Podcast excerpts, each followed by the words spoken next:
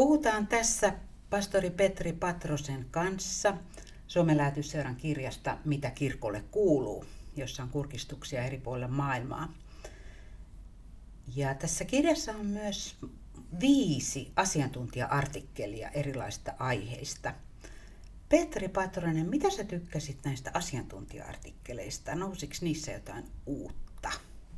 Joo, ehdottomasti. Mun mielestä kaikki oli erityisen niin kuin ansiokkaita ja, ja hyvin antoisia. Et ei ollut mitään pelkkää älyllistä pohdiskelua, vaan yleensä hyvin niin kuin konkreettisen esimerkkiin avattiin jotain aika syvällisiä näkökulmia, jotka sitten on semmoisia niin kuin la, niin kuin tajuntaa laajentavia, niin, kuin, niin kuin mun mielestä hyvä, hyvä teologia ja hyvä kristillinen puhe on, että avattiin tavallaan sitä niin kuin jotenkin sitä maailman kirkkojen tilanteen näkökulmasta sellaisia ulottuvuuksia, jotka on myöskin meille suomalaisille kristityille mun mielestä hirveän oleellisia ja tärkeitä.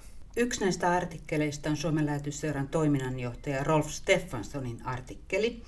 Ja siinä hän avaa lähetysseuran työn periaatteita ja visiota ja kertoo myös paljon havainnoistaan kumppanikirkkojen todellisuudesta. hän matkustaa todella paljon. Ja hän pohtii myös tosi mielenkiintoisesti ja kriittisesti sitä, että vain numerot kertoisivat kirkon kasvusta, merkityksestä ja vaikuttavuudesta. Ja hän tuo esiin sellaisia esimerkkejä, että vaikka olisi pieni kirkko jäsenmäärältään, niin sillä voi olla todella suuri vaikutus ympäristöönsä. Se voi olla vahva uskon todistamisessa ja lähimmäisen rakkauden osoittamisessa. Näin Rolf Stefansson kirjoittaa. Kirkko voi kasvaa henkisesti myös paineen alla. Pakistanin kirkko elää hyvin haastavissa olosuhteissa ja on oppinut kertomaan uskostaan ja toteuttamaan sitä ympäröivän yhteiskunnan puristuksessa. Vaikka kristittyjen suhteellinen osuus ei kasva, heidän uskosta todistamisellaan on yhteiskunnallista merkitystä, esimerkiksi koulutuksen ja terveydenhuollon aloilla. Kasvu tulee siis nähdä moniulotteisesti ja ymmärtää se myös kontekstuaalisesti suhteessa ympäröivään yhteiskuntaan. Kirkon kasvu riippuu siitä, miten onnistutaan pitämään koossa kokonaisuus, johon kuuluvat vahva näky, sanoman ydin, elävä seurakuntaelämä, jäsenvastuu ja yhteiskunnallinen palvelu.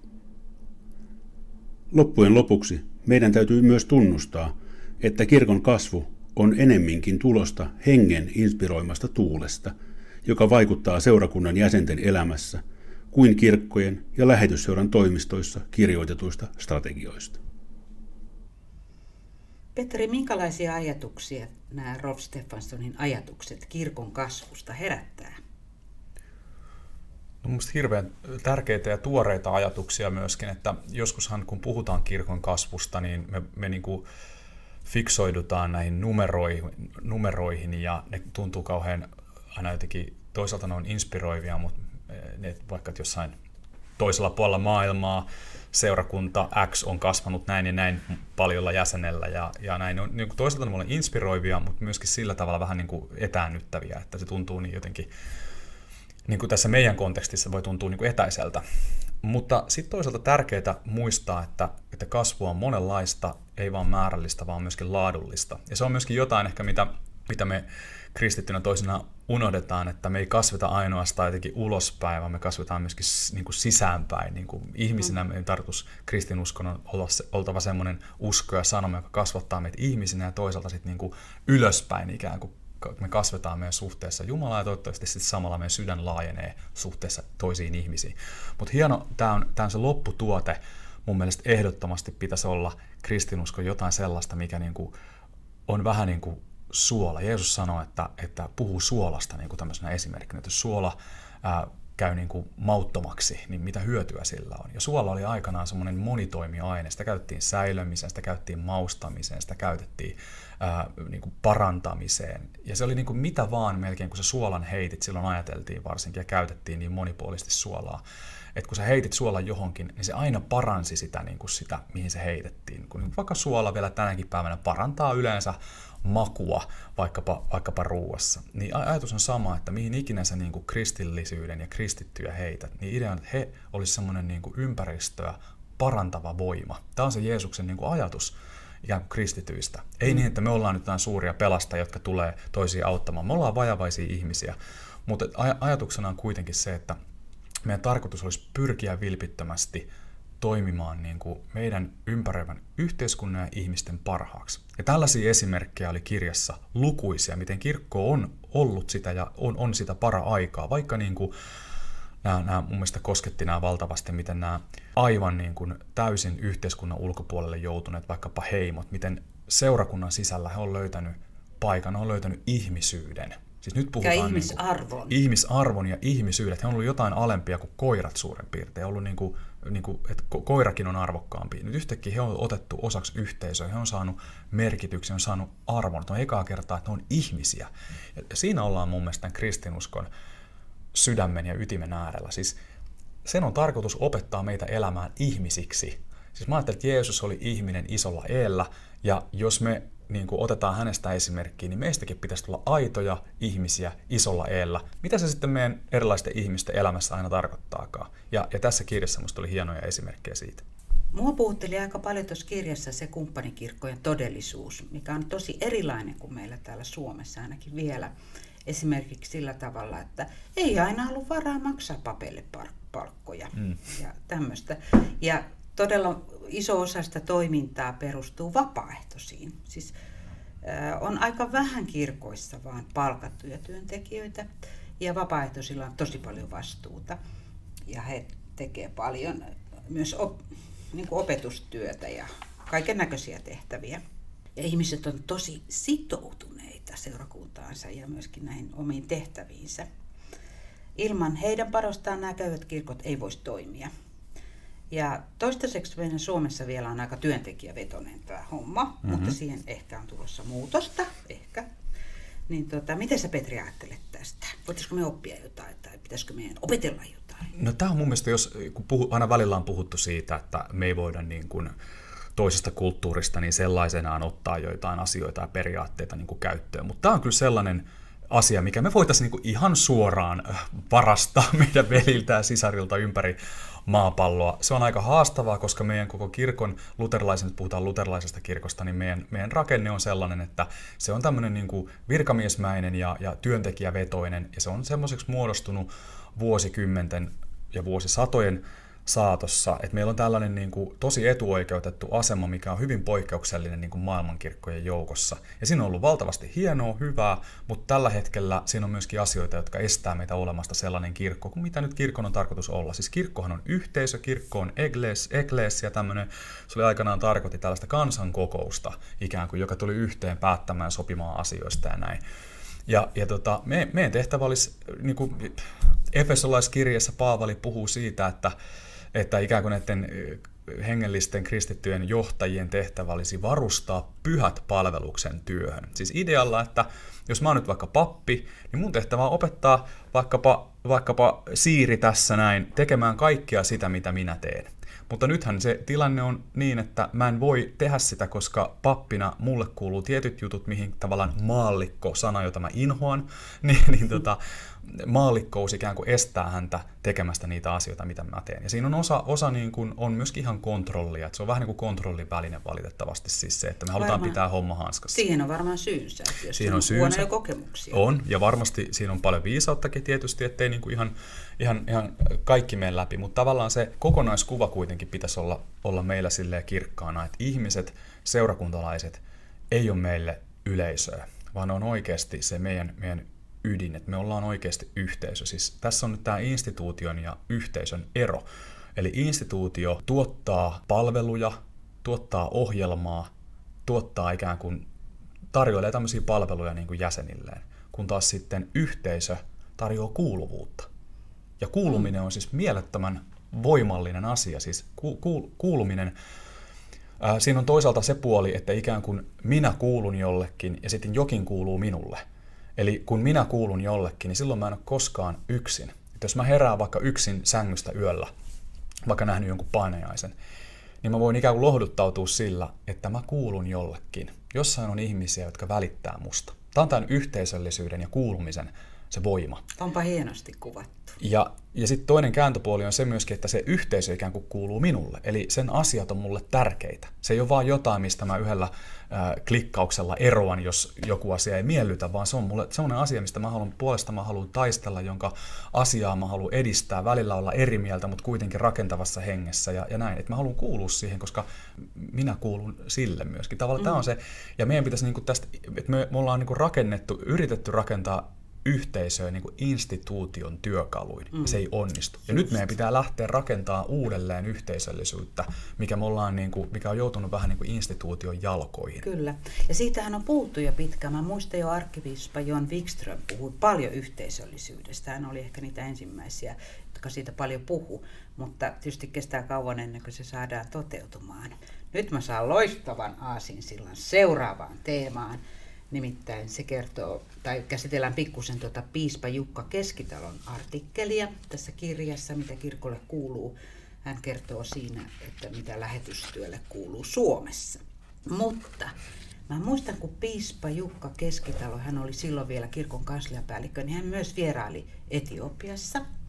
Ja mä muistan, kun me oltiin samassa Jumalanpalveluksessa sitten hänen kanssaan. Ja hän tarkkaili niin kuin tosi niin kuin keskittyneesti sitä etiopialaista luterilaisen kirkon jumalanpalvelusta. Ja myöhemmin hän sitten analysoi sitä muun muassa sillä tavalla, että hän sanoi, että siinä jumalanpalveluksessa näki, että nämä ihmiset ovat subjekteja, eli rakentamassa sitä tilaisuutta. He eivät olleet yleisöä tai passiivisia, vaan he osallistuvat ilmeillään, puheillaan, teoillaan. He siellä, heillä oli erilaisia tehtäviä, että hän ajatteli mielestäni, tai sillä tavalla mä tulkitsin Jukka Keskitalon ajatukset, hän ajatteli, että tätä me voitaisiin Suomessa niin kuin tuoda enemmän esiin. Hmm. Tai jotenkin toteuttaa. Ehdottomasti. Ihmiset. Ja se on just toi, mistä sä puhuit. Joo, kyllä. Joo. Okei, no mennään sitten tähän Oulun piispa Jukka Keskitalon artikkeliin. Hän on hyvin äh, siis tutustunut asiantuntijat lähetystyön saralla, monella tavalla siihen perehtynyt. Mutta tässä kirjassa hän avaa näkymiä kotimaahan nyt ja tulevaisuudessa ja hän ottaa esiin viisi kehityssuuntaa. Ensimmäinen on lähetystyön vahvistunut asema seurakunnissa. Näin on siis tapahtunut, ainakin hallinnollisesti. Ja toinen on turvapaikanhakijoiden parissa tehtävän työn vaikutus.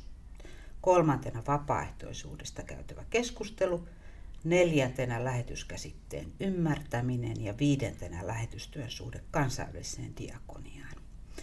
Mitä ajatuksia sulla Petri tuli tästä piispa Jukka Keskitalon artikkelista?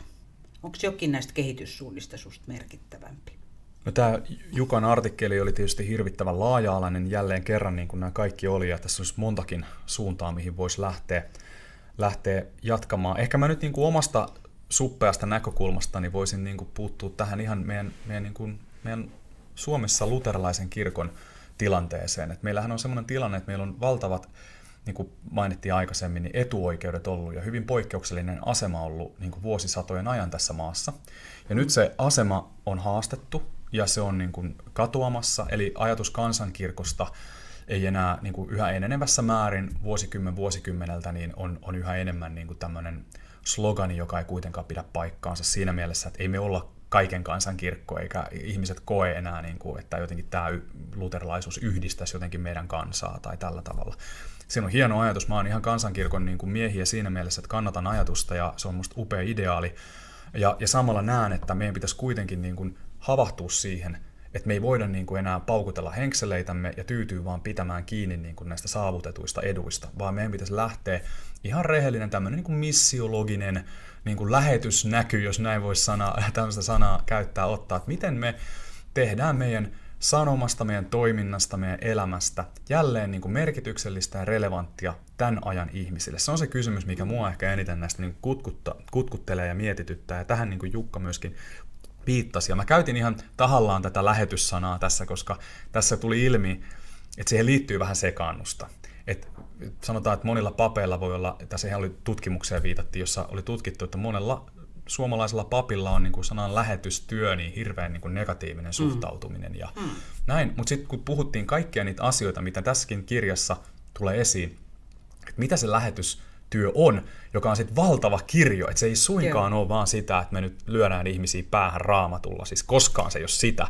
Ei ainakaan nykyään toivottavasti. ei, ei, mutta se on se kuva jotenkin, että se on sitä, että me pakotetaan ihmisten mm. kurkusta alas jotain sellaista sanomaa, mitä ne ei halua kuulla. Tämä on ehkä nyt, mä nyt vähän kärjistän, mutta tämä on ehkä se niin kuin ajatus, joka on niin kuin väärä käsitys siitä. Sehän on niin kuin, se lähetys on sitä, niin kuin moni, sitä holistista, hyvän sanoman julistamista sanoinkin, mutta ennen kaikkea teoin, yhteiskunnallisella vaikuttamisella, kaiken näköisellä diakonilla ja palvelemisella ja lähimmäisen mm. rakkaudella. Se on se, niin kuin se, yhdeksän, se, on se, niin kuin se isoin osa sitä kakun siivua. Niin, se on niin kuin valtava näkymä, mikä siitä Joo. aukenee tuonne maailmalle. Mutta mikä olisi sitten parempi sana kuin lähetystyö?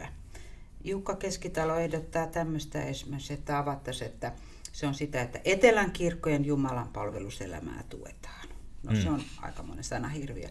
No sitten tota, globaalin oikeudenmukaisuuden edistämistä. No se voisi iskeä kyllä.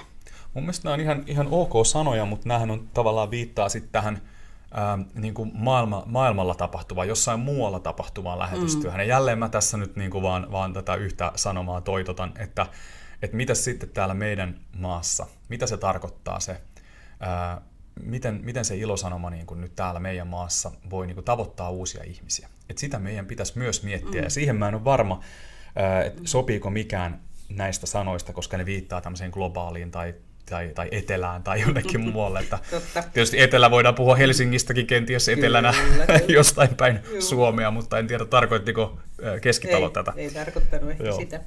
Mutta tota, mikä sun kokemus, Petri, on, että kun Etelän kirkkojen Jumalan palveluselämät kaipaavat myös tukea.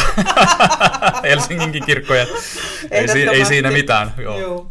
Mutta hei, tota, niinku siitä, että kun papeille jaetaan näitä vastuualueita, ainakin ennen on tehty näin, mä en tiedä tapahtuuko Joo. sitä edelleen, niin kilpaillaanko siitä, että kuka pääsee lähetystyön vastaavaksi papiksi?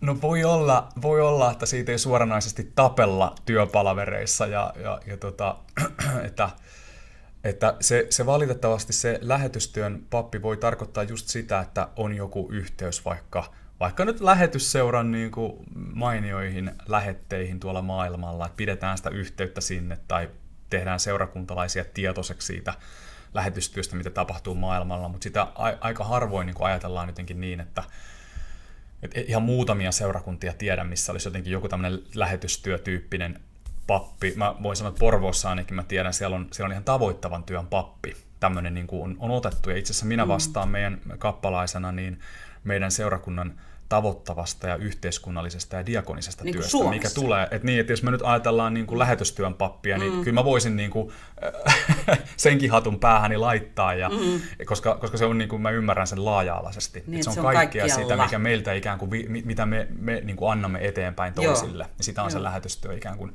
meidän vaikutustamme ja, ja kaikkea sitä, mikä kumpuaa siitä ilosanomasta niin kuin muille. Mutta globaali lähetystyö, mm. Globaali lähetystyö. suuntautuu ulkomaille, niin tota, musta se on jotenkin ihmeellistä, että nuoria pappia ei se kiinnosta, kun tässä Keskitalon ää, artikkelissa sanotaan, että tuota, lähestystyön arvostus on laskenut mm. papeissa ja nuoret papit ei ole kiinnostuneita eikä ne arvosta. Mutta kun mä en ymmärrä sitä, kun sehän tarjoaa niin kuin mielettömän näköalan maailmaan. Kyllä. Jos sä vaikka niin kuin globaali lähetystyön pappina niin kuin perehdyt niihin sun seurakunnan nimikkokohteisiin ja nimikkolähettien maailmaan, niin siis sehän on huikeeta voiko siinä olla myös, että, että jotkin näistä lähetysjärjestöistä on ehkä niin kuin, ää, myöskin profiloitunut tämmöiseen perinteisempään niin kuin uskon harjoittamisen tyyliin, ja voi olla, että sitten se voi jännittää mm, jotakin, tai se voi tuntua vieraalta, ja ajatellaan ikään kuin, että se lähetystyö on ikään kuin kaapattu joillekin tietyille järjestöille, vaan vaikka eihän sen tarvi niin olla, eikä se suinkaan, se, sehän ei ollut todellisuutta se ei ole niin, missään koska nimessä. Suomen lähetysseura. Ehdottomasti, juuri näin. Joo. Joo, mutta tota, siinä missataan musta mahdollisuuksia. Tosin mä ymmärrän kyllä, että monet muutkin työalat on tosi mielenkiintoisia ja houkuttelevia. Mä oon joskus kuullut tällaisen, mä haluan nyt tämän iskostaa, jos joku nuori pappi tätä vaikka kuuntelee ja pohtii tätä lähetysnäkyä, niin yksi vanha lähetystyöntekijä jotenkin sanoi mun mielestä kauniisti ja se on jäänyt mulle mieleen, niin mä, mä olin, että siinä oli jotain syvästi totuudellista. Hän sanoi, että lähetystyöntekijät on Jumalan valtakunnan kuninkaallisia. Hän sanoi näin hienosti sen mulle. Jotenkin se on mulla 15 vuotta ainakin niin kuin ollut jotenkin. Aina kun mä tapaan lähetystyöntekijän, niin mulla käy mielessä se ajatus, että jotain siinähän on hyvin niin kuin evankeliumille olennaista, että me, että me niin kuin lähdetään siitä meidän turvallisesta ympäristöstä ja mennään johonkin vähän niin kuin meille tuntemattomampaa, yritetään tämmöisiä kulttuurillisia raja-aitoja, niin siinä on jotain siinä mielessä Kristuksen kaltaista. Ei niin, että me mennään sinne valkoisena pelastajana niin kuin paikalle. Sehän ei ole nykyään lähetystyön asenne ollenkaan, vaan mennään mm. niin kuin nöyrästi, todella nöyrästi ja varovaisesti ja, ja tietoisena siitä asemasta ja etuoikeudesta ja kutsuttuina niin kuin palvelemaan. Ää, että se on hyvin nöyrä se asenne, mutta siinä on jotain kuitenkin sellaista Kristuksen sydäntä, joka ikään kuin lähetettiin erilaisten kulttuuriraja-aitojen tuolta kirkkaudesta ikään kuin ihmisten pariin tänne meidän keskuuteen, niin hänhän on se ensimmäinen lähetystyöntekijä, jos näin voi sanoa. Joo, no mä kuitenkin haastan hiukan tuon käsityksen, Oi. koska itseäänkin tituleerataan lähetystyöntekijäksi. Mullakin voi olla En ole koskaan käsitykset. ajatellut, että olen kuninkaallinen, koska me ollaan aivan tavallisia ihmisiä, meillä on vaan, me vaan uskalletaan ja meitä on huolittu niin kuin katsottu, että ton voi lähettää. ja se otetaan vastaan siellä. Mutta tota, oikeasti näitä kulttuurirajoja ja muita rajoja voi ylittää tietenkin, mm. myös täällä Suomessa. Ehdottomasti. Et sikäli ei tarvi lähteä minä lähettiläänä ulkomaille. Kyllä. Monta kertaa ne voi olla vaikeampia ne rajat ylittää täällä kotimaassa. Kyllä. Esimerkiksi en mä välttämättä täällä kotimaassa ole yhteyksessä kenkään täysin syrjittyyn tai jonkin erilaisessa kuplassa elävään ihmiseen kuin minä. Mm-hmm. Et mä oon aika mukavuusalueellani täällä. Että tota, se on aikamoinen haaste lähteä kuule tutustua johonkin. Munkin kodin vieressä kokoon, tai siinä on aina keskiviikko ja perjantai-aamuisin sitä hustiruokaa pujono, mm. joka on tosi pitkä. Enpä ole mennyt kertaakaan moikkaamaan sinne niitä ihmisiä. Niin, joo. Ne on isoja, isoja nämä muurit ja tosiaan siis on todella, olisin tästä halunnut hyvä sen puheeksi mainita, että, että meillähän on, kuten puhuttiin kun me tässä vai jossain aikaisemmassa podcastissa siitä, että yhtenäiskulttuurin aika on ohi ja, ja meillä on hyvin erilaisia kulttuureja ja välillä voi vanhemmilla ihmiset, he voi kokea, että nuorten niin kuin maailma ja heidän kulttuurinsa on niin kuin, se, se kuilu on valtava verrattuna mm. vaikka sitten joihinkin muihinkin, muihin sukupolviin, siis ehkä 50-60 vuotta sitten voi olla, että se, se kuilu ei ehkä ollut niin iso.